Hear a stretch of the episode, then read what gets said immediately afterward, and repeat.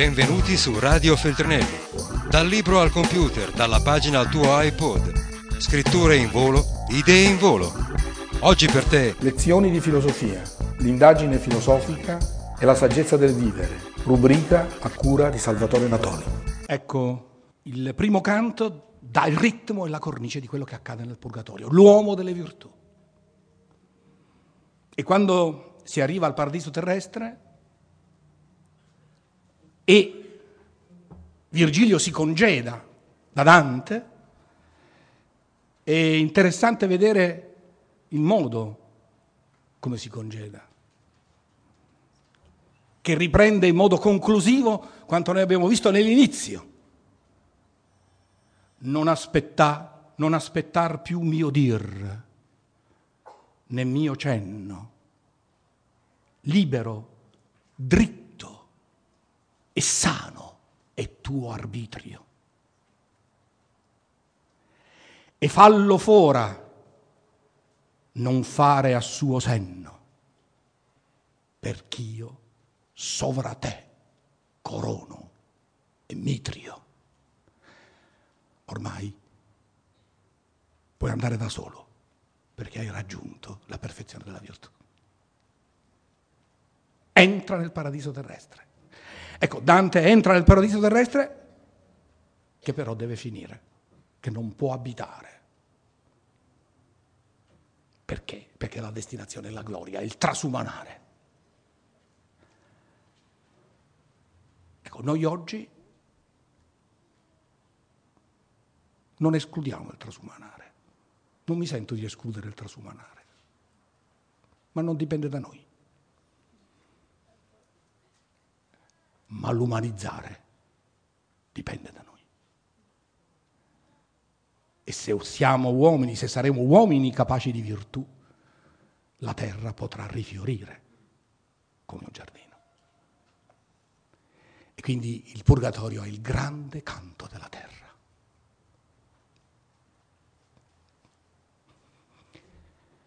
Mettersi all'opera del perfezionamento vuol dire di nuovo farla fiorire. Altro che ecologia. Ci vuole un'ecologia dell'anima e della mente. E allora direi che ci vuole Dante. E ci vuole la magnanimità. Perché su questo concludo, la figura di Catone è la figura del magnanimo, che non contraddice all'umiltà. Anzi, il vero magnanimo è umile.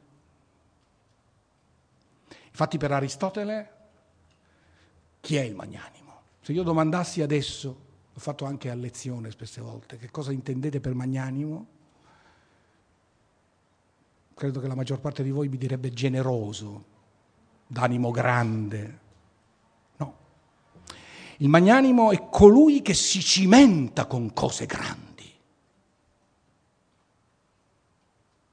Si impegna per cose grandi arriva dove arriva, ma si impegna per cose grandi. Nella vita dobbiamo avere modelli alti e costosi. Noi oggi, come diceva Nietzsche, siamo in una società che è capace di imitare ma non di venerare. Siamo in una società di grandi fratelli.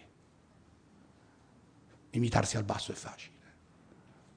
E se poi c'è la controprova infallibile del successo, facendo banalità si può diventare grandi, grandi no. Si può guadagnare e nella nostra società è un sinonimo di grandezza. Cimentarsi con cose grandi. Perché cimentandosi con cose grandi si ha la percezione della distanza. e non si cade nella mediocrità dell'invidia.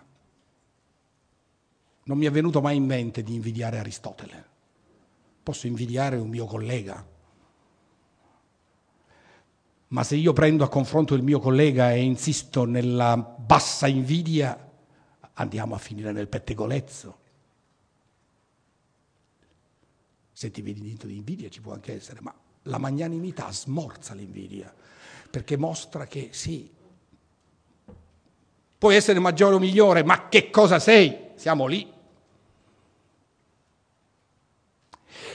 E allora per essere virtuosi bisogna cimentarsi con, ciò, con ciò che è grande, portare allo strenuo il nostro sforzo. Perché soltanto cimentandoci con ciò che è grande troveremo la nostra giusta misura.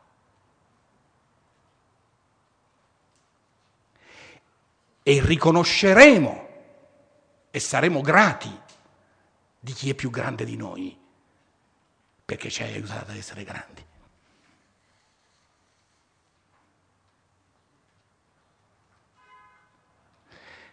Noi siamo in una società che tende sempre di più ad ammirare? No, siamo in una società che tende sempre di più ad imitare. E quindi non siamo nella società della gloria, ma siamo nella società della vanagloria. E infatti quali sono i caratteri del magnanimo per Aristotele? Che è in genere solitario, cammina a passo lento e parla poco. Perché essendo concentrato sulla grande impresa non è frivolo. Oggi noi, nella società della vlana gloria, riteniamo che la gloria sia data dalla presenza.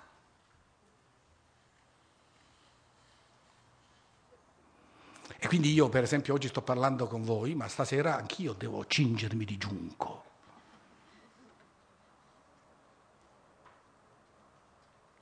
Perché potrebbe capitare che magari sia troppo contento.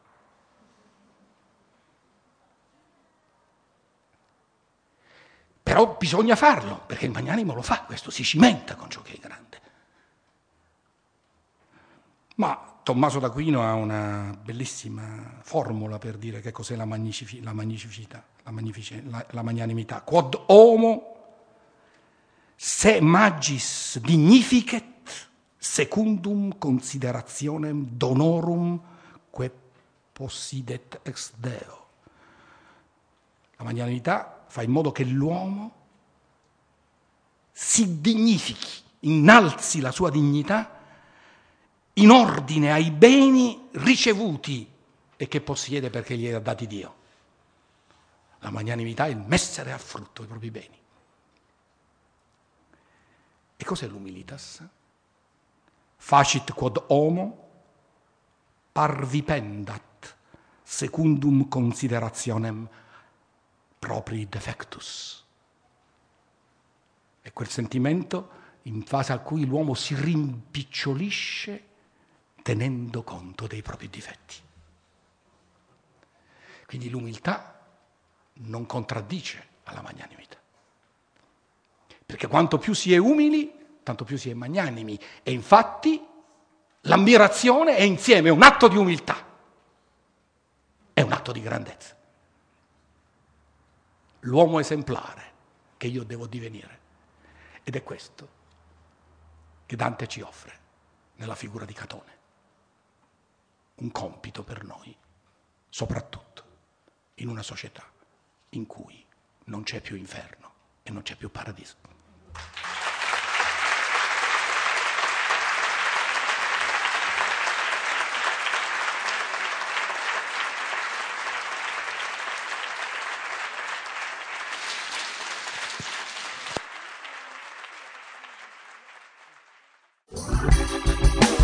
Radio Feltrinelli Tieni la mente a sveglia, non smettere di leggere. Resta collegato a questo podcast.